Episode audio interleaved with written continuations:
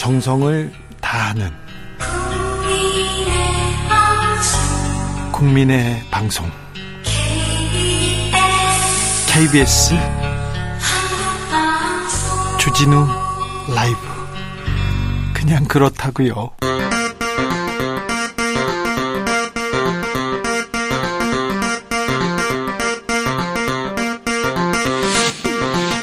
주진우 라이브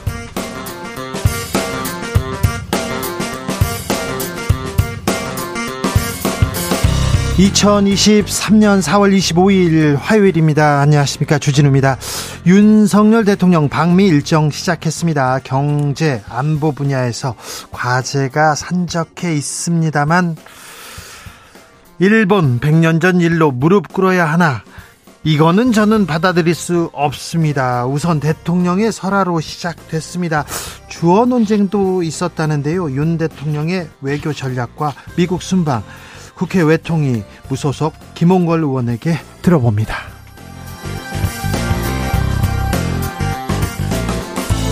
귀국 하루 만에 검찰이 더불어민주당 송영길 전 대표 출국 금지 조치하고 피의자 신분으로 전환했습니다.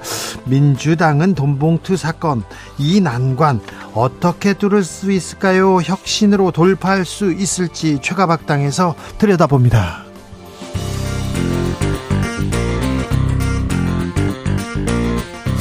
오늘 법의 날입니다. 법의 날인데요. 한동훈 추미애 두 현직 전직 법무부 장관들이 마약을 놓고 설전을 벌입니다. 마약 정치다 아니다. 마약 수사 막는 게 마약 정치다 이런 말 나왔는데요. 정치 발전소 장현장에서 짚어보겠습니다. 나비처럼 날아 벌처럼 쏜다. 여기는 추진우 라이브입니다.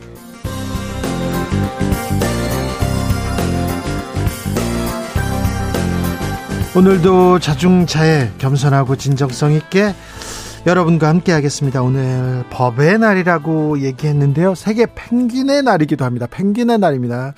아, 참 기후이기 때문에 펭귄들이 사라진다고 하는데 뒤뚱뒤뚱 이렇게 걷는 아니 뛸 수도 있습니다. 또 날래게 또 이렇게 수영을 하기도 하는데요. 아무튼 귀엽잖아요. 귀여워요. 펭귄들도 잘 지내야 되는데 아 뜬금없이 우리 환경 얘기할 줄 알았죠? 환경을 위해서 펭귄을 위해서 우리 뭐라 뭘 해야 될지 이거 아니고요. 뜬금없이 음, 펭귄이 날 수 있다면 이거 좀 고민해 보겠습니다. 자, 즐거운 상상, 행복한 상상 해 보겠습니다. 그리고요. 그리고 펭귄 하면 무슨 생각 나는지 토사구 팽이요 이런 얘기 또 좋습니다. 팽나무요 아주 좋습니다. 자, 행복한 상상, 펭귄이 날 수 있다면 얘기하고 펭귄에 관한 펭수에 관한 얘기도 좀 함께 나눠보겠습니다. 문자는 9730, 샵 9730이고요. 짧은 문자 50원, 긴 문자는 100원이고요. 콩으로 보내시면 무료입니다. 그럼 주진우 라이브 시작하겠습니다.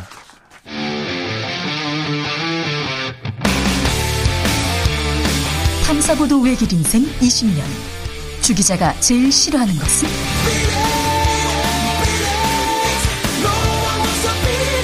세상에서 비리와 부리가 사라지는 그날까지 오늘도 흔들림 없이 주진우 라이브와 함께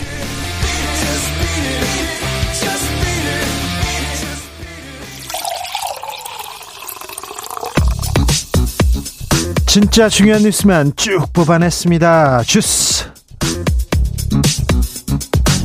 정상근 기자 어서 오세요. 안녕하십니까. 미국 순방 중인 윤석열 대통령 그런데 인터뷰 논란 오늘은 주어 논쟁으로 이어졌습니다. 네, 오역 주장이 제기가 됐었습니다. 이 국민의힘 윤재옥 원내대표는 100년 전의 일로 일본에게 무릎을 꿇으라고 하는 것은 받아들일 수 없다라는 이 윤석열 대통령의 워싱턴 포스트 인터뷰를 두고 영문 번역 과정에서 주어가 빠진 것을 야당이 침소봉대해 공격하고 있다라고 주장했습니다. 주어가 없다 이거 나경원 이후에 지금 오랜만에 주어 논쟁이 있었습니다. 윤재옥 원내대표 말고 국민의힘 다수 의원들이 이런 얘기 했었는데요. 그러자 워싱턴 포스트에서 입장 냈어요. 네, 워싱턴 포스트 미셸 예희 리 서울 도쿄지국장은 자신의 SNS에 인터뷰 녹음본을 확인했고 여기에 정확한 wording이 있다며 그 내용을 공개했습니다. 워딩 공개합니다. 어, 이에 따르면 윤석열 대통령은 100년 전의 일을 가지고 무조건 안 된다, 무조건 무릎 꿇어라라고 하는 이거는 저는 받아들일 수 없습니다라고 주어를 본인으로 언급했습니다. 주어는 윤석열 대통령이었습니다. 이거는 저는 받아들일 수 없습니다. 그래서 대통령실이나 국민의힘에서 다시 얘기했나요?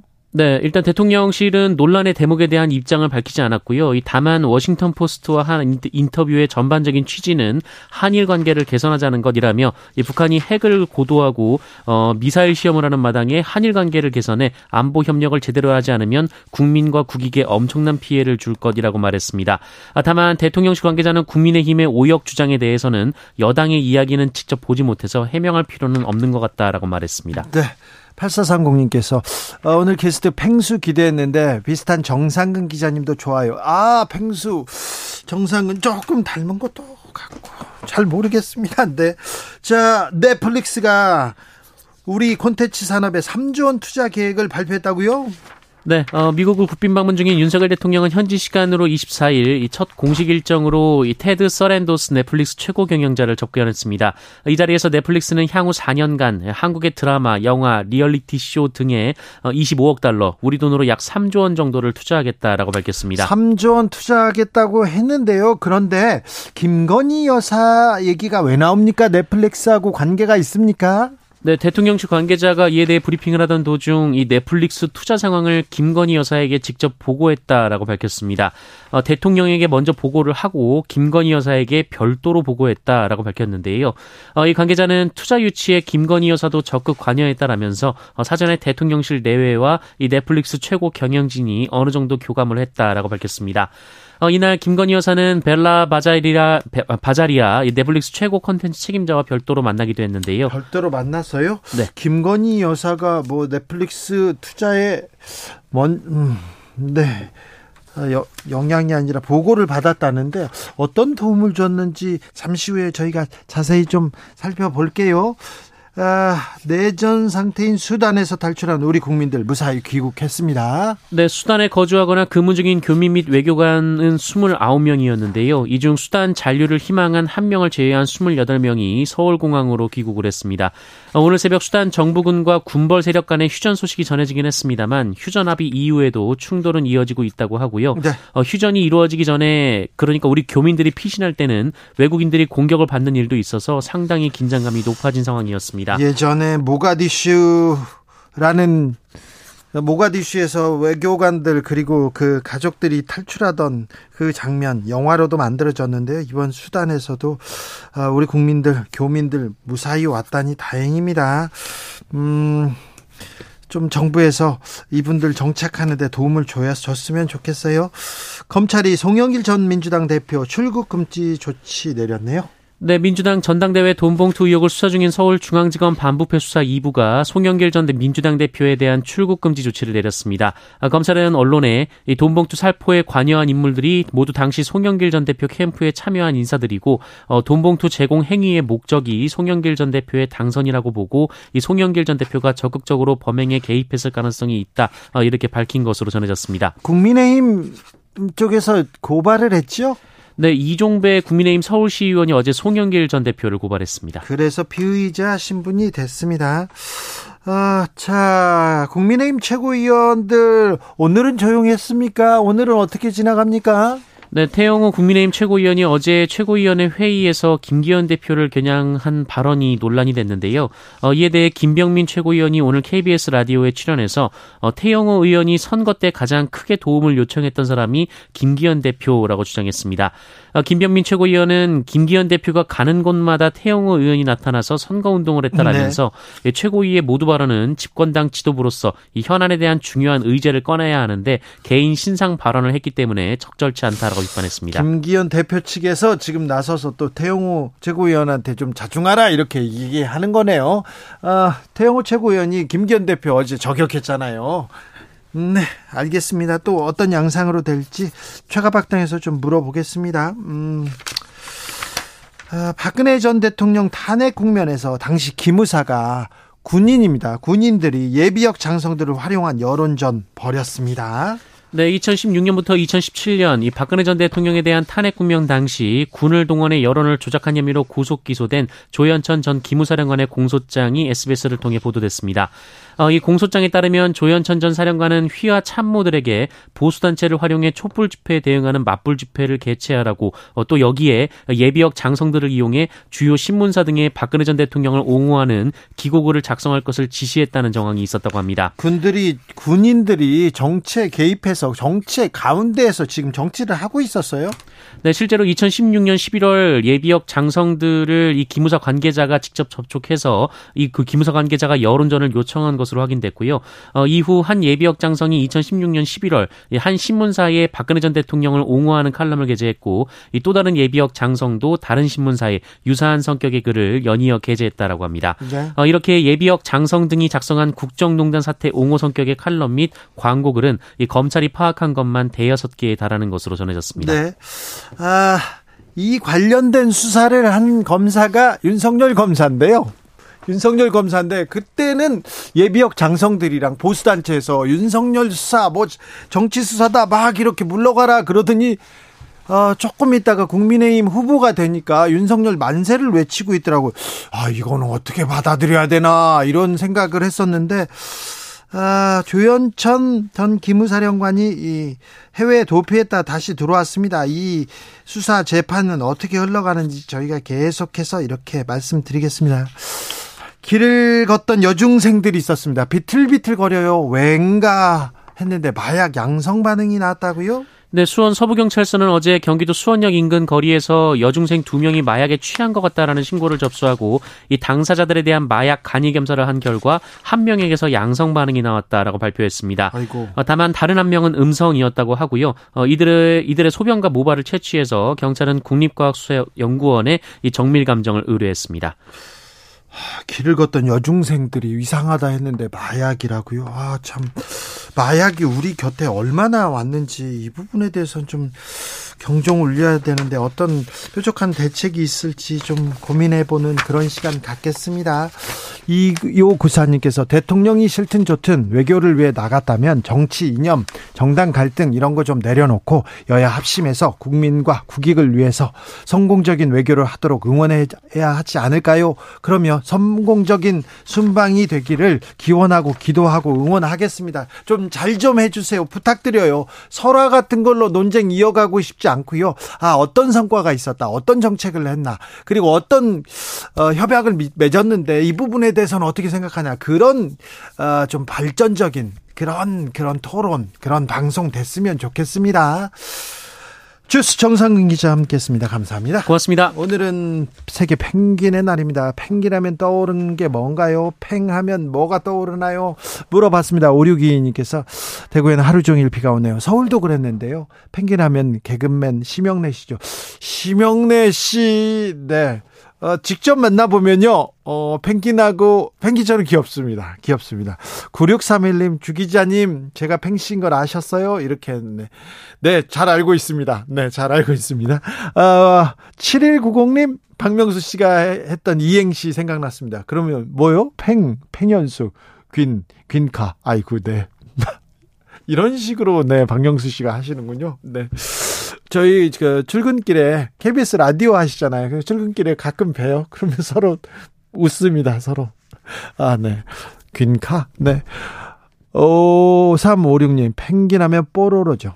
뽀로로도 펭귄이죠. 노는 게 제일 좋아. 친구들아 모여라. 네, 알겠습니다. 그렇게 노래 부르나요? 5151님, 펭귄만큼 새끼를 사랑하는 동물도 없을 겁니다. 엄마 아빠가 알을 교대로 품었다가 깨고 나면 자기 몸을 새끼가 먹도록 내어줍니다. 아동학대처럼 속상한 소식이 많이 나오는 요즘 펭귄에게 배워야 합니다. 얘기합니다. 그죠? 엄마 아빠가 이렇게 알을 품다가 알이 막 또르르 굴러가면 아이고 아이고 뒤뚱뒤뚱 걸어가는 거참 아, 7970님, 뱃살 장난 아닌 제 남편이 요즘 펭귄 그 자체입니다. 뒤뚱뒤뚱 산책도 귀찮아 합니다. 갱년기인 저도 뱃살 때문에 고민인데 이러다 펭귄 부부 되는 건 아닌지 펭귄은 귀엽기라도 하지 운동만이 살 길입니다. 답이죠. 네, 운동하셔야죠. 네.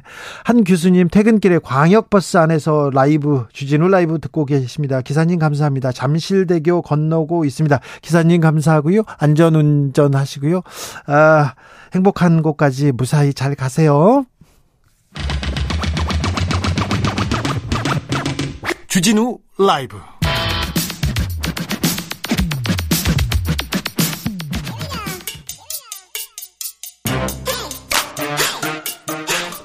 뉴스를 향한 진지한 고민 기자들의 수다 라이브 기자실을 찾은 오늘의 기자는 은지혁이요. 시사인 김은지입니다. 준비한 첫 번째 뉴스부터 가보겠습니다. 네, 국회의원들의 2022년 정치 후원금 사용 내역을 분석한 보도가 나왔습니다. 자, 후원금 잘 쓰고 있습니까? 한번 볼까요? 네, 한국일보 보도인데요. 정치 후원금은 정치 자금법에 따라서 유권자가 기부하는 정치 자금이거든요. 네. 그러니까 현행법상으로는 국회의원이 연간 최대 1억 5천만 원 후원금 받아서 쓸 수 있는데요. 선거가 있는 해에는 3억이죠? 네, 두 배가 됩니다. 네. 이 후원금의 사용처는 당연히 정치 관련된 활동이어야 하고요. 네. 근데 문제는 이런 정치 활동과 사적 영역의 경계가 모호해서 예. 정당한 지출인지 따지기 어려운 부분이 있다라고 네, 하는 네, 밥값을. 내거나 어디나 쓰거나 그러, 그렇게 쓰는데 그래도 사적으로 쓰면 안 되죠. 네, 실제로 법에도요. 국민들의 의혹을 사지 않도록 해야 하고 사적 경비로 부정한 용도로 지출돼서는 안 된다. 이런 조항이 있긴 합니다. 어, 국회의원들한테는요. 음. 저 보수가 많이 지급하고 수당도 많이 줍니다. 그리고 뒷돈 받지 말라고 그렇게 하, 그렇게 많이 줍니다. 국민들이 많이 줘요. 장관급 대우를 받고 있습니다. 거기다가 후원금까지 모을 수 있어요. 근데 똑바로 써야죠. 잘 써야 되는데 어떤 내용 눈에 띕니까? 예, 다양한 부분들이 있는데요. 좀 눈에 띄었던 게 미용실에서 후원금을 사용한 의원이 있습니다. 아이고. 네, 모두 세 명인데 누가요? 누가? 김기현 의원, 김기현 그 최재형 국민의힘 의원 그리고 이재명 민주당 대표 이렇게 있습니다. 잠시만요. 김기현 국민의힘 대표 그리고 누구요? 최재형 국민의힘 의원이 감사원장 하시던 최재형 예 그리고, 그리고, 이재명 민주당 대표 이렇게인데요. 이재명 민주당 대표도요? 네네. 네. 그러니까 디테일하게 좀 보시면 네. 국민의힘 이제 김기현 대표는 미용실에서 43번에 걸쳐서 630만 원 썼다라고 하는데요. 네, 뭐라고 합니까? 예, 이에 대해서 이제 아침 방송 출연이나 오전 인터뷰 등 이른 시간 행사가 있을 경우에 국회 미용실에서 머리 손질, 메이크업 이런 걸 했고 아하, 뭐 전당대회 준비를 하면서 했다. 외부 네. 행사 빈도가 많았다라고 밝히고 있습니다. 네. 네, 그리고 최재형 의원 같은 경우에도 지난해 4월 달 미용실에서 110만 원 결제했고요. 네. 이재명 대표도 지난해 7월 달에 미용실에서 헤어스타일링 받으면서 7만 원 썼다라고 합니다. 7만 원 썼습니까? 네, 이에 대해서 각각 방송 출연 및 각종 인터뷰 메이크업, 출마 기자회견 이렇게 해명을 하고 있긴 합니다. 네, 정치 활동하는데 자기가 썼다 그래서 직접적인 연관 관계 있다 이렇게 얘기하는데 네. 네, 이제 그런데 성관위가 배포한 정치자금 회계 실무 매뉴얼에 따르면요. 네. 이발소나 미용실 이용, 옷이나 구두, 안경 구입 등은. 일상생활을 영위하는 데 소요되는 비용으로 분류돼 있어서 네. 좀 사용이 제한돼 있긴 합니다. 물론 정치 활동과 직접적인 연관관계가 있다면 입증을 좀 해야 되고요. 어, 네. 안 됩니다. 어, 사장님들 법인카드도 미용실에서 못 쓰게 돼 있습니다. 자, 또 다른 내용은요? 네, 후원금에 여유가 있으면 이제 부족한 의원들한테 소위 품앗이하는 관행도 이번 후원금 내역에서 보였다라고 하는데요. 그러게요. 네, 이제 근데 기부한 입장에서는 사실 조금 당황스러울 수 있는 상황입니다. 네. 본인이 후원한 정치인이 다시 또 그 돈을 다른 사람 정치 활동에 후원했기 때문에 이게 제대로 쓰였냐라고 의문을 가질 수 있는 부분인데요. 네. 좀 가장 좀 눈에 띄는 것은 이번에 민주당 동보투, 돈봉투 사건의 진원지로 알려졌 있었던 이정근 전 민주당 사무부총장이 있는데요. 후원을 많이 받았더라고요. 예, 지난해 서초울 이제 보궐선거 출마했었는데 민주당 의원 46명으로부터 총 4,400만 원 후원 받았습니다. 네. 적게는 30만 원, 많게는 300만 원까지 후원 받았는데요. 네. 이게 모두 국회의원들의 후원금에서 지출됐다라고 이거 합니다. 품앗이거든요. 네, 뭐 돌려받진 않았으니까 네. 아, 품앗이라고는 할 수는 없지만 예. 자 누가 나간다 그러면 의원들이 우리가 좀 도와줍시다 이런 얘기하죠. 네, 지원한 그 돈을 낸 사람들 입장에서는 좀 문제 제기할 수 있는 부분이라고 보이고요. 네. 현역 의원들끼리는 이제 품앗이 하는 경우들이 있는데 채용이 국민의힘 의원은 지난해 말 이제 같은 당 김성원, 송원석, 배현진, 이용호 의원에게 각각 100만 원씩 후원했다라고 하고요. 네. 인재금 민주당 의원도 이인영, 김민기 의원에게 300만 원씩 냈다고 합니다. 자, 꼼꼼 히 법에 따져서 이렇게 절차에 맞춰서 썼을 거예요. 그런데 그런데 구, 국민들한테 받고 그리고 정치 활동 잘해 주세요 하는 후원금일 거예요.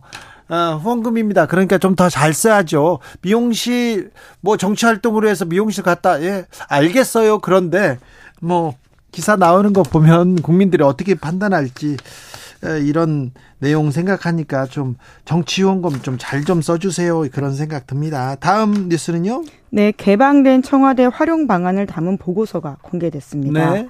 예, 시사인 보도인데요. 이제 용산으로 대통령실이 작년에 이전함으로써 청와대를 어떻게 쓸지에 대해서 굉장히 눈길을 모은 바가 있습니다. 네. 대통령실과 정부가 청와대의 향후 활용 관리로 로드맵 삼기 위해서 민간 자문단을 구성해서 만든 보고서라고 할 수 있는데요. 그런데 그런데 아무튼 뭐 프랑스 베르사유 궁으로 만들겠다, 뭘 활용하겠다 이런 얘기 나왔는데 어떻게 써야 됩니까? 네, 이제 그런 내용들에 대해서는 좀 다른 의견들이 자문 보고서에 있다 보니까 작년 청와대 개방이 충분한 준비를 하지 않고 한 거 아니냐 이런 지적이 좀 할 수 있는 보고서라고 할 수 있는데요. 충분한 준비는 안 했지요. 예, 부족했죠. 예, 작년 7월달에 이제 박보균 문체부 장관이 관련된 이야기 말씀하신 바와 같이 베르사유 궁전 모델 삼겠다라는 식의 이야기를 한 바가 있는데요. 네. 대통령 대통령에게 이제 업무 계획을 보고하면서 어, 베르사유 궁을 모델로 삼은 청와대 활용 프로젝트 이야기를 했습니다. 청와대를 고품격 예술 공간으로 조성하겠다. 그래서 청와대 본관은 미술품 상설 전시관, 그리고 영빈관은 프리미엄을 강조한 근현대 미술품 전시관으로 재구성한다. 이렇게 밝혔는데요. 하지만 이번 보고서에 따르면 이제 그렇게 쓰기 어려운 지점들이 있다라는 이야기들이 있습니다. 특히 이제 영빈관 같은 경우에는 영빈관은 지금 계속해서 뭐 대통령 행사로 쓰고 있잖아요. 네, 그렇습니다. 아, 그런 프리미엄을 강조한 근현대 미술관 전시관으로 쓰기엔 좀 어려운 지점들이 본래 역할을 계승하는 차원에서 현직 대통령의 주요 행사 및 외빈 접견 활용해야 된다. 이런 식의 이야기가 쓰여 있다라고 하는데요. 네. 실제로 말씀처럼 이런 이 윤석열 대통령이 지난해 말 그리고 올해 초부터 적극적으로 영빈관 사용한 것이 이런 보고서 내용에 영향을 미친 것으로 보입니다. 아 그래요? 예. 네. 앞으로 어떻게 한답니까? 네, 앞으로 이제 관련해 가지고는 최대한 본인들이 활용 방안을 쓰겠다라고 하는 것이 있는데요. 청와대는 프리미엄 미술관 전시관 등을 장기적 과제로 추진하겠다. 문체부가 밝히고 있고요. 예? 영빈관은 이제 용산 대통령실을 대체할 공간이 없기 때문에 이렇게 쓰기도 하지만 유연하게 방법을 고민하겠다라고 밝혔습니다. 자, 마지막으로 만나볼 뉴스는요. 네, 미국의 스타 앵커 두 명이 해고됐습니다. 앵커가요? 네. 왜요? 네, CNN과 폭스뉴스 두 이야기인데요. 네. 특히나 폭스뉴스는 최근에 이제 가짜 뉴스로 인해서 1조 원 배상하라라고 그렇죠. 하는 뉴스가 굉장히 화제가 된 바가 있지 않습니까? 네. 그와 연관된 소식이라고 할 수 있는데 네. 폭스뉴스의 간판 앵커라고 할 수 있는 터커 칼슨이라고 있습니다. 오, 굉장히 보수적인 굉장히 강성 이렇게 평론가인데요. 엄청 스타입니다. 네, 심지어 이제 인종 갈등 부추기고 부정 선거, 코로나19 백신 음모론 같은 것들을 펼쳐서 네. 사실 굉장히 부적절하다라는 지적도 꽤 많이 받아왔던 인사이기도 한데요. 부정 선거 이분이 막 이렇게 많이 좀 뭐 설파했죠. 그러다가 이번에 1조 원 넘는 배상 나오기도 했고요. 이분뿐만 아니라 폭스가 폭스가 그 뉴스 전사적으로 그 부정선거는 음모를 제기했죠. 네, 그래서 단순히 커터 칼슨만이 아니 터커 칼슨만이 아니라요. 여러 문제들이 있지만 그래서 이제 회사에서 일조를 배상하기로 이제 합의를 한 것이거든요. 네. 그런데 이 소송 과정에서 어, 해당 앵커가 굉장히 회사에 찍혔다라는 식의 보도가 나오고 있는데 네. 소송에서 회사에 좀 불리한 이야기들을 굉장히 증인으로 나가서 했다. 네. 그래서 괘씸죄가 걸렸다라는 식의 이야기가 나오고 있는데 네. 어, 하지만 이제 이 인사는 워낙 이제 트럼프 지지자들로부터도 사랑을 받고 있다 보니까 정치권으로 가는 게 아니냐. 혹은 트럼프 러닝메이트로 거론될 정도로 굉장히 여러 행보가 좀 점쳐지고 있는 상황이기도 합니다. 그래요? 근데 아무튼 어, 이 앵커의 해고에 1조 원 소송 이 때문에 좀 영향을 받은 겁니까? 네, 이제 그렇다라는 이야기들이 있는데요. 실제로 이제 내부적으로 문자 같은 것들이 증거로 나왔을 때 이 해당 앵커의 증언들이 또 힘을 실어주거나 실제로 안에서는 이 가짜 뉴스가 충분히 가짜 뉴스임을 알면서도 실제로 보도했다라는 식의 증언들이 나오고 있기 때문에 해당 앵커가 어 폭스뉴스에는 좀 불리한 하지만 그것이 좀 더 진실에 가까운 이야기일 수도 있는 것들을 말했다라는 것인데요. 이번에 계약 해지와 관련해서 폭스뉴스 쪽에서는 이제 굉장히 짧게 입장만 내고 말았습니다. 칼슨이 사회자로서 폭스뉴스에 봉사한 것에 감사한다라고 했는데요.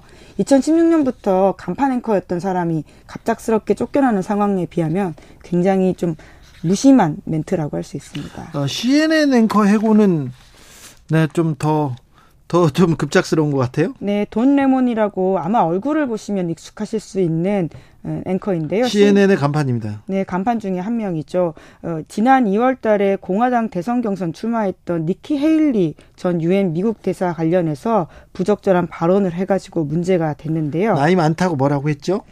네, 특히나 이제 여성과 관련돼 있는 젠더 이슈와도 연관돼 있다고 할 수 있는데 니키 헤일리 대사는 대사가 기본적으로 문제되는 발언을 하긴 했습니다. 왜냐하면 이제 바이든과 같은 사람들을 염두에 두고 75세 이상의 정치인의 정신 능력 검사 의무화해야 된다. 라는 식의 주장을 펼쳤거든요. 그래서 비판이 좀 컸습니다. 네, 이거는 충분히 비판할 수 있는 말인데요. 이런 말을 비판하면서 굳이 하지 않아야 될 말들을 덧붙여서 어, 또다시 이 앵커도 같이 비판을 받게 된 것인데 네. 여성은 20, 30대 혹은 40대가 전성기다라는 식의 하지 말아야 될 발언을 한 것이죠. 네. 뒤늦게 사과를 하긴 했거든요. 하지만 CNN CEO조차도 조직에 큰 상처를 입혔다 이렇게 입장을 밝히면서 해당 앵커의 부적절한 발언이 다시금 좀 문제가 된 바가 있는데요. 뉴욕타임스 보도에 따르면 해당 앵커의 성차별 발언이 CNN 경영진의 계약 종료 결정에 결정적인 이유가 됐다라고 합니다. CNN 간판 앵커가 이 한마디로 한마디로 이렇게 해고됐습니다. 네. 이렇게 말의 무게, 말의 중요함. 지난 뭐 매우 중요하죠. 매우 중요한데 네. 우리 정치인들의 말에 대해서 다시 한번 고민하게 됩니다. 아, 이 밤을 지켜보는 저 양자경 양 양자경 양자경의 이름이 영어 이름이 본명이 뭔지 갑자기 생각이 안 납니다만 양자경이 오스카 그러니까 아카데미 여우주연상을 타고 이런 얘기를 했습니다. 이 밤을 지켜보는 나처럼 생긴 소녀 소년들에게 이 상이 희망과 가능성의 시작이 되길 바랍니다. 저의 수상은 꿈을 갖고 노력하면 이루어진다는 증거입니다. 그리고 여성 여러분, 그 누구도 여러분의 전성기가 지났다는 말을 못하게 하세요. 절대 포기하지 마세요. 이 상을 나의 엄마, 세상의 모든 엄마에게 바칩니다. 왜냐하면 그분들이 진정한 영웅이기 때문입니다. 그분들이 없었다면 오늘 이 자리에 누구도 없을 겁니다. 아, 미셸여, 그러니까 양자경은 예스마담으로 홍콩에서 날 달렸는데요. 그 다음에 계속 내리막길 아니었어요. 아니었어. 미국에서 헐리우드에서 차근차근 자기 길을 걷다가 늦은 나이에 여배우로서든 늦은 나이라고 생각하지만 그때가 늦은 게 아니었어요. 지금 빛나지 않습니까? 윤여정 씨 지금 얼마나 빛나요? 얼마나 아름답습니까? 얼마나 멋있습니까? 네. 그러니 그런 얘기 하면 안 됩니다. 자, 시사인 김은지 기자 감사합니다. 고맙습니다. 0232님, 김해 대동요금소에서 양산분기점 사이 사고 났어요. 빗길 조심하십시오. 퇴근길에 비 소식 있습니다. 안전 우선, 운전 우선입니다. 교통정보센터 알아보겠습니다. 유하영 씨.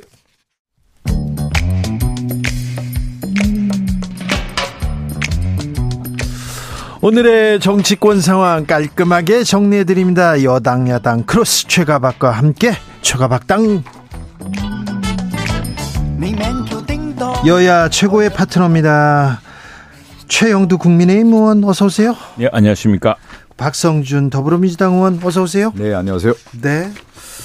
윤 대통령 미국 순방 이렇게 시작했습니다. 미국 통 두 분한테 좀 들어보겠습니다.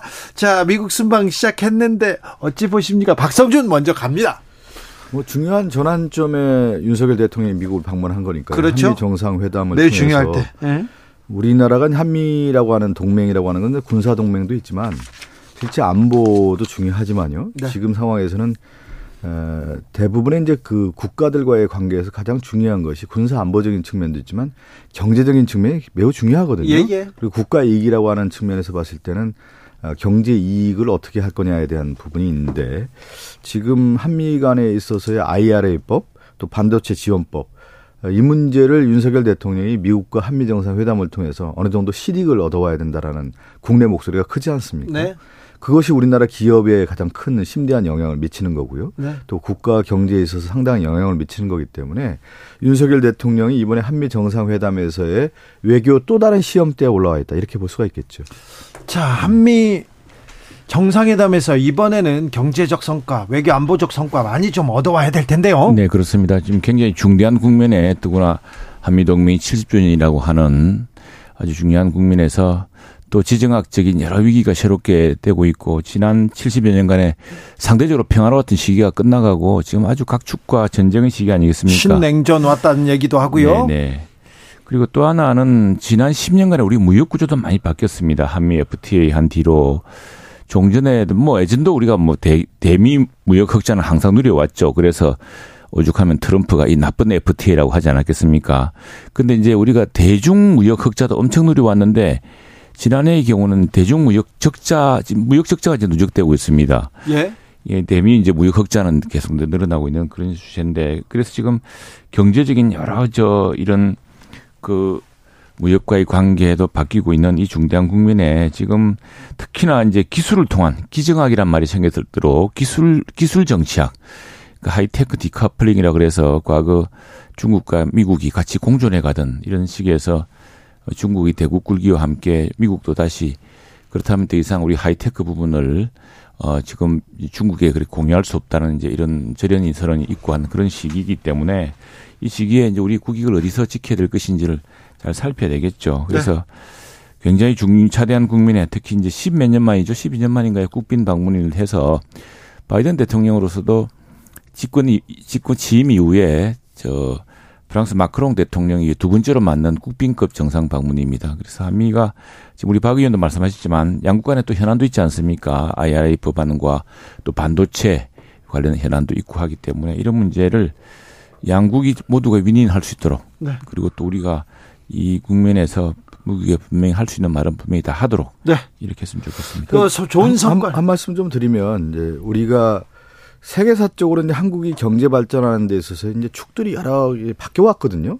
그러니까 뭐냐면 이제 우리나라가 한국 전쟁 이후에 산업화하면서 그 산업화에서 어떻게 보면 해양 국가라고 할 수 있는 해양 세력이라고 할 수 있는 일본과 미국의 그 당시에 냉전 체제 하에서의 경제 성장을 많이 이뤄왔습니다. 네. 그러다 탈냉전 이후에 보면 이제 중국이 경제 성장을 하면서 우리가 다시 세계 10대 강국을 가는 데 있어서의 가장 또 디딤돌이 누가 있냐면 중국이 경제 시장을 개방하면서 한국이 수출을 많이 하면서 실질적으로 경제 성장을 또 이뤄왔고 세계 10대 강국이 됐단 말이죠.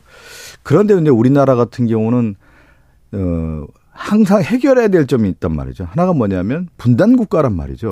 4716님께서 네. 한미일과 북중로 지정학적 위기를 만든 당사자가 윤도, 윤 대통령과 지금 정부 아닙니까? 굳이 중국과 러시아 멀어질 필요가 그 얘기를 있나요? 좀 드리려고 했는데. 그들과 잘 지내면 안 되나요? 한미 정상회담 앞두고 지금 러시아 그리고 중국하고는 지금 얼굴을 붉히고 있어요. 예, 제가 그 말씀을 좀 드리려고 하는데 우리나라가 이제 분단 국가이기 때문에 가장 중요한 건 뭐냐면 이제 평화에 대한 정책이란 말이죠. 또 반도 국가란 말이죠. 그러면 북중러 한미일이라고 하는 이 대립 구도를 계속 갔을 경우에는 한국이 실질적으로 굉장히 어려운 국면에 있죠. 외교적인 측면에서도 그렇고 안보적인 측면에서도 있고 경제적인 측면에서도 결국은 중국과의 경제 교류라든가 우리가 노태우 전 대통령이 북방 외교를 통해서 실질적으로 세계 시장을 넓힌 거 아니겠습니까? 그게 보수 정권에서 이루어졌단 말이죠. 네. 그러면서 디제 정부에서는 햇볕 정책이라고 하는 걸 통해서 남북 관계 개선, 또 대중 관계, 대일 관계를 더 넓혔다고 하는 하는 반면에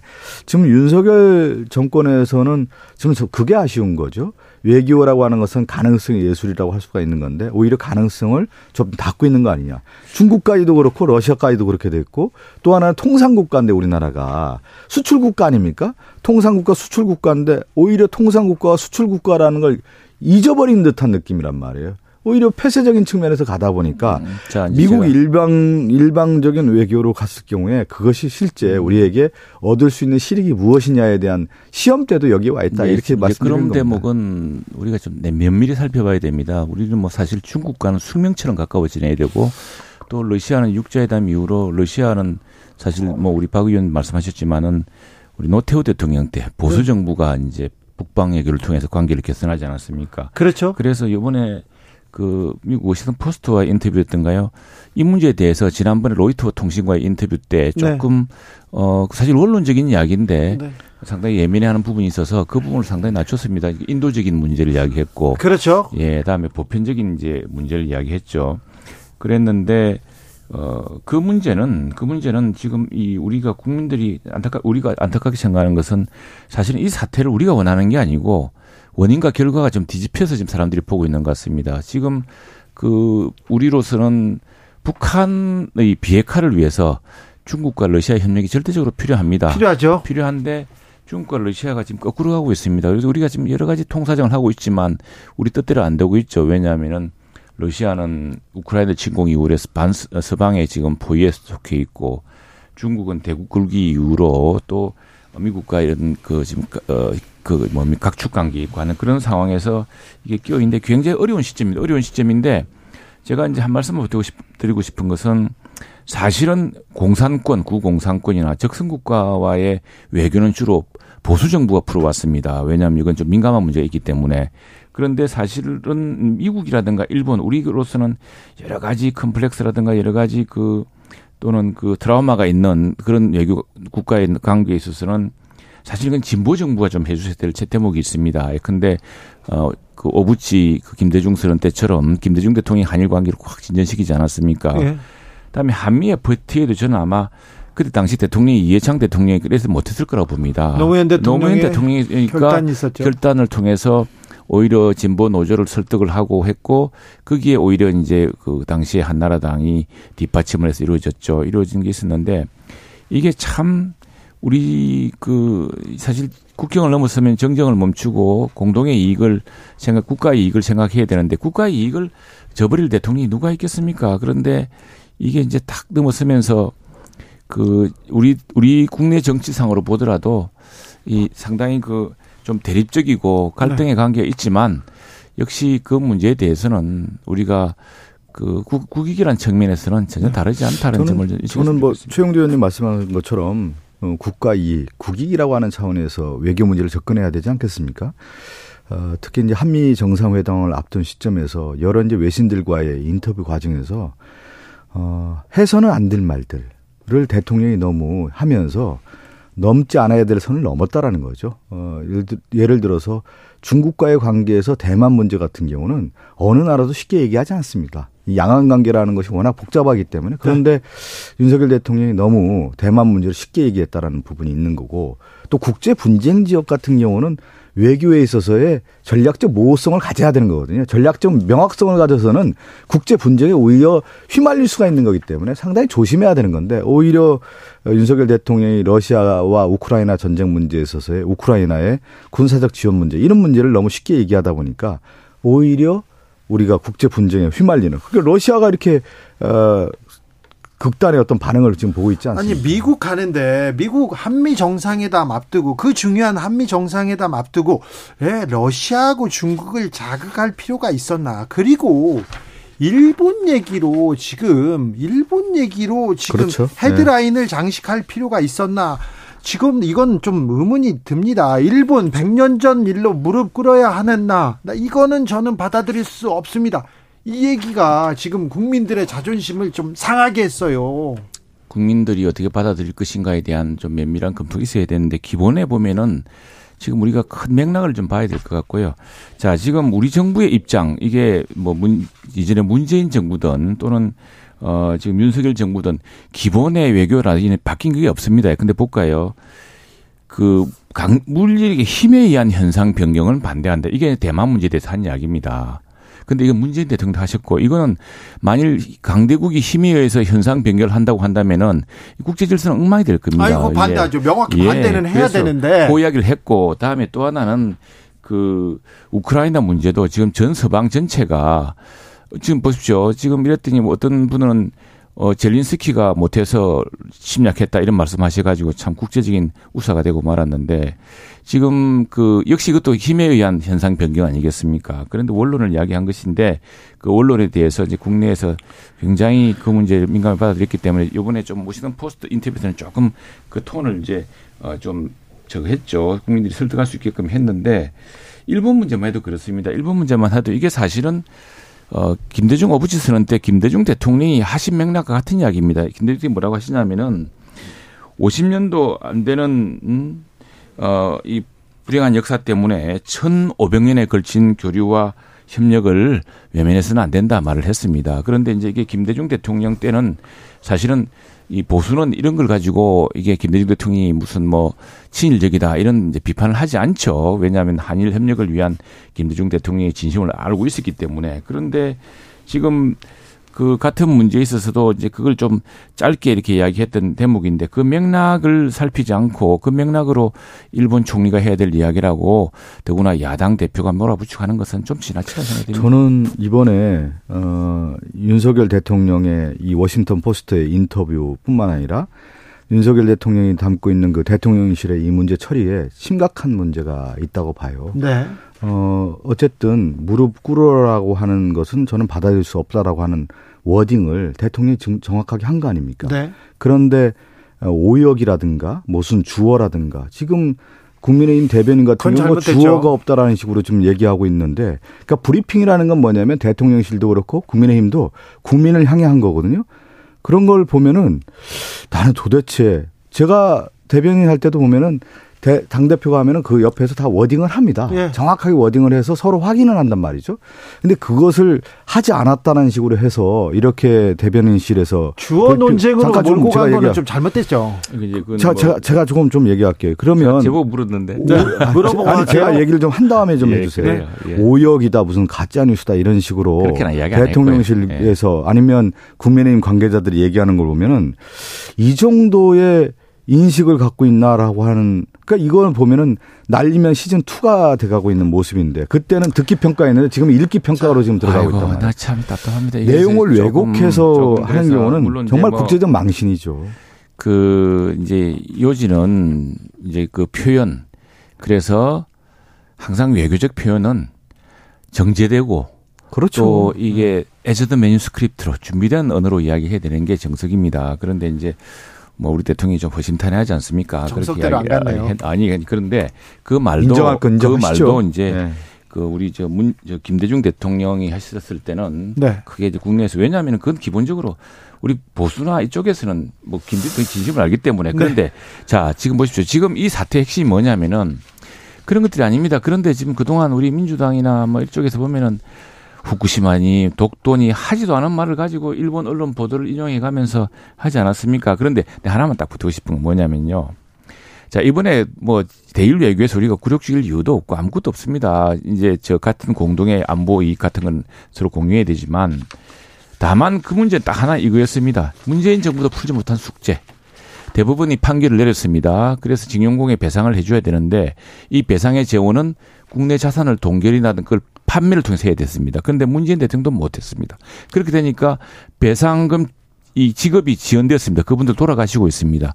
이건 누군가 풀어야 되는데 그래서 나온 게 제3자 변제인데 그걸 가지고 뭐 과거를 팔아먹으니 이런 지마친 비약으로 가면서 이 외교적 문제에 대해서 우리 네. 국내가 네. 여기까지 정쟁의 연장으로 한 말씀 꼭 여기까지 여기 안에 돈봉투 의혹 얘기할 아니 잠깐만요. 저 주진 앵커님 이 얘기는 반드시 해야 돼요. 아 돈봉투 왜 그러냐면 아니 아니 제가 이 얘기는 왜 드려야 되냐면 인터뷰라 발언 자체가 대통령실도 그렇고 국민의힘도 오역과 주어가 빠했다고 하니까 워싱턴 포스트의 미셸 리라는 기자가 녹취 내용을 공개하는 거 하나하나 번역 오류가 아니다라고 얘기하고 녹취 오디오를 재확인하고 네. 단어 하나를 그대로 올렸어요. 자, 저희가 그 정도로 그 얘기는 했어요. 했, 네, 했, 했어요. 언제 네. 다른 방송에서 아, 아니요. 했습니까? 우리 방송 앞에서 했어요. 아, 자, 여기까지 하고 그 돈봉투 얘기할게요. 거예요. 그래, 돈봉투 얘기합시다. 네, 돈봉투로 가는데 제가 얘기하는 건 왜 다른 반인륜적인 전쟁 범죄를 저질렀습니다. 일본이 그런데 사과를 않고 역사를 왜곡하고 있습니다. 근데 아무튼 일본한테 사면권을 주는 것처럼 것처럼 그렇지 않습니다. 네. 이런 권리까지 대통령한테 주진 않았을 텐데 그런 생각은 해봅니다. 자 민주당으로 가보겠습니다. 돈봉투 사건이 터졌습니다. 이거 당을 갈아엎어야 될 이럴 이럴 큰일 아닌가요? 지금 물어보겠습니다. 박성준 의원님. 뭐 지금 당에서 심각하게 생각하고 심각하게 생각합니까? 그럼요. 네. 어, 그렇기 때문에 또 송영길 대표가 네. 조기 귀국하지 않았습니까? 어, 그리고 송접 대표가 어, 자진 탈당 의사를 밝히고 오늘 저는 아마 탈당이 처리된 것으로 알고 있거든요. 아 벌써요? 네, 벌써 처리됐고요. 그 정도로 심각한 겁니다. 네. 어, 심각하게 생각하고 있고 또 당 대표뿐만 아니라 당의 지도부들도 어, 당 혁신안이라든가 정치 혁신안에 대해서 지금 준비하고 있는 것으로 알고 있습니다. 이 사안은 뭐 일주일 전만 해도 민주당에서는 뭐 그뭐 뭐 하루 한달 밥값도 안 되는 돈이다라는 말도 나오고 좀 가볍게 생각했던 것 같은데 그거 잘못했습니다. 굉장히 그러면서 이제 일주일 사이에 사태가 급변하고 있습니다. 다음 일주일 뒤에는 어떻게 될지 모르겠습니다. 근데 이거는 제가 보니까 우리 민주주의의 대표적인 그 제도 기구 중에 하나가 정당 아닙니까? 더구나 집권당도 했던 또 역사와 전통을 자랑하는 어, 더불어민주당이에서 이런 전당대회 내에서 이런 일이 있었다는 것 자체가 충격적인 일이고 네. 이게 이제 민주주의에 대한 기본적인 불신과 또 정치 혐오를 부를까봐 걱정입니다. 돈 봉투란 것도 얼마나 자극적입니까? 그런데 근데 우리 뭐 박원님하고 아시지만 우리 동네에서 밥 한 끼 잘못하면은 저 이제 국회의원 자격 박탈당합니다. 우리 네. 뭐 시의원 도의원 중에도 우리 그런 분이 계시고 했는데 그뭐 살려고 사겠습니까? 어쩌다 보니까 자칫 잘못 살 수도 있고 한 그거 하나로도 어 원직을 박탈당할 만큼 굉장히 그 돈 봉투라든가 이 매표에 대해서는 굉장히 엄격합니다 잣대가. 그런데 민주주의의 표본이 되어야 될 정당의 전당대에서 더구나 우리의 대표적인 민주주의 정당이라는 정당에서 있었다는 일에 대한 충격이 크고 이건 저는 단순히 민주당만 문제가 아니고 우리 정치권 전체에 큰 어떤 바람이 되어서 이런 자정과 이 세신과 그런 것들에 대한 국민적 주문이 높아질 것 같아요. 뭐 저는 뭐 할 말은 없고요. 지금 이제 쇄신안을 하고 뼈를 깎는 듯한 어, 그런 이제 움직임을 통해서 어, 국민들의 눈높이라고 하는 것이 이제 과거의 네. 정치의 눈높이와 지금의 눈높이라고 하는 것은 엄연히 다른 거 아니겠습니까? 네. 거기에 맞춰서 어, 전당대회가 그렇게 오염됐다라고 하는 것에 대해서 어, 국민들한테 정말 사죄하고 송구스럽게 생각하고요. 국민들이 음. 네. 이 사건도 사건이지만 이 사건을 어떻게 처리하는지 민주당의 자세, 이 태도를 볼 거거든요. 네. 근데 지금 오, 잘 보고 있나 어떻게 하고 있나 이걸 보고 국민들은 굉장히 엄중하게 보고 있는 것 같은데 민주당 내에서는 어떤 목소리가 있습니까? 뭐 지금 이제 민주당 내에서는 어 지금 이제 당 대표도 그렇고요 지도부도 네. 심각하게 생각하고 있어요. 그래요? 어, 엄중하게 생각하고 있기 때문에 어 이거는 아마 큰 방향에 있어서는 두 가지가 흘러갈 것 같습니다. 하나가 뭐냐면 어, 이제 검찰 조사겠죠. 어, 지금 윤관석 의원이나 이성만 의원 그리고 어, 당사자 녹취록에 나오는 강내구 전 감사라든가 네. 또 이정근 전 사무부총장 예. 이, 이, 이 사람들에 대한 검찰 조사가 이루어지겠고요. 그럼 그 검찰 조사에 따라서 돈의 출처라든가 돈의 목적이라든가 이게 밝혀지지 않겠습니까? 근데 검찰 예. 수사를 지켜보고 그 상황을 보고 이 문제를 해결하려고 하면 이게 6개월, 1년 걸리면요. 그, 그, 부분에 대한 얘기는 이제 진행되는 거고 네. 또 얘기한 것처럼 이제 전당대라고 하는 경선 과정에서 불거진 문제이기 때문에 정치 혁신안이라든가 이제 정당 개혁안에 대한 어, 것도 좀 저희가 당에서 준비를 하고 있는 것이죠. 아 그래요? 예, 예. 네. 국민의힘에서는 어떻게 이렇게 그 저 얘기 돈봉투 얘기 나오면 막 아, 뭐 국민의힘 신, 국민의힘의 전당대회도 뭐 깨끗했다고 말할 수 있을까요? 근데 그건 근거 없는 비방이죠. 아니, 말할 수 있을까요? 이렇게 얘기한 거 아닙니까? 예, 그렇게 어, 이제 저 어. 내보니까 별로 그 민주당 분들이 이 사태의 심각성을 잘 모르고 있다는 게 이제 저런 불쑥불나는 발언에서 느껴지는데 그렇지는 않죠. 어제 이재명 대표가 기자들이 집요하게 묻는데 엉뚱한 소리를 또 하시더라고요. 김연아는요? 예, 예. 그거는 지금 뭐, 뭐 우리 박 의원 말씀처럼 만약에 무슨 뭐 일이 있다면은 그 피해갈 수 있겠습니까? 지금 어느 정당이든 직위 구화를 막론하고 이제 이런 일이 나오면은 다 그냥 쓰나미로 가는 겁니다. 그래서 어제 강훈식 의원이 이 방송에 출연해 그런 말씀 하시더군요. 보니까 제2창당 수준으로 갈 거라고. 네. 그나마 뭐 정확히 보는 것 같아요. 제가 다른 방송에서 나 출연하는 민주당 이제 좀 젊은 의원님들 우리 박 의원도 젊으시지만 굉장히 심각한 데 보시더라고 보니까 이건 한 세대와 이 단절과 한 네. 세대와의 네. 절연을 만들 만큼 중대한 사건이라고 이야기를 하더라고요. 그래서 아, 그 정도로 보인다고 한다면은 그 경각심 만일 민주당이 이런 일로 해서 쇄신을 하고 정말 정치 문화를 대대적으로 바꾸는 혁신을 한다면은 우리 정치권에도 굉장히 큰 바람을 일으키지 않겠습니까? 국민들이 그걸 보고 있어요. 민주당이 지금껏 도덕적으로 우월하다, 도덕성을 강조해 왔는데 이번 상황을 어떻게 어떻게 처리하는지 지켜보고 있거든요. 오히려 민주당이 개혁과 쇄신으로 가는 동력을 만들 수도 있어요. 그렇죠. 이 위기를. 네. 예, 예. 하지만 뭐 하고 있지 이렇게 생각합니다. 뭐 이제 그 시험대에 있는 것이죠. 네. 어, 지금 송영길 전 대표도 그런 엄중한 상황 때문에 일찍 들어와서 지금 책임을 지겠다라는 목소리를 내지 않았습니까? 네. 그렇고 당도 지금 그런 상황을 어, 엄중하게 인식을 하고 있습니다. 그래요? 네. 굉장히 비장하게 또 박성준 의원은 또 엄중하게 보고 있어요. 어, 거의 대부분 이런 문제 의식이 있는 거죠. 그럼요. 네. 네. 그 시대 흐름이라는 게 있지 않습니까? 이제 예. 정치 개혁도 이제 항상 그런 시대 흐름에 맞췄는데 그 전당대회도 그 디지털 정당이라든가 근데 시간도 중요하잖아요. 예. 시간도 쫓겨서 밀려서가 아니라 뭐 선제적으로 먼저 이렇게 나서서 처리하는 모습 보여줘야 되는 거 아닙니까? 네. 그런 면에 있어서는 당도 좀 준비하고 있다는 말씀드리겠습니다. 네. 예. 8666님께서 국민의힘도 민주당도 대통령실도 모두 실망스럽습니다. 이런 얘기 나오는데 이거 참 아무튼 이- 이번 순방에서 좀 성과를 가지고 오셔야 될 텐데 걱정입니다. 다, 다, 다만 우리가 그 김대중 대통령이 이제 존 F 케네디 대통령의 말을 인용해서 그런 말을 했습니다. 정쟁을 멈춰야 된다. 국경을 넘어서면 정쟁을 멈춰야 되고 왜냐하면 외교 안보가 실패하면 돌이킬 수 없는 나라 전체가 최형두, 큰 위험에 빠집니다. 박성준 두 분 감사합니다. 네, 감사합니다.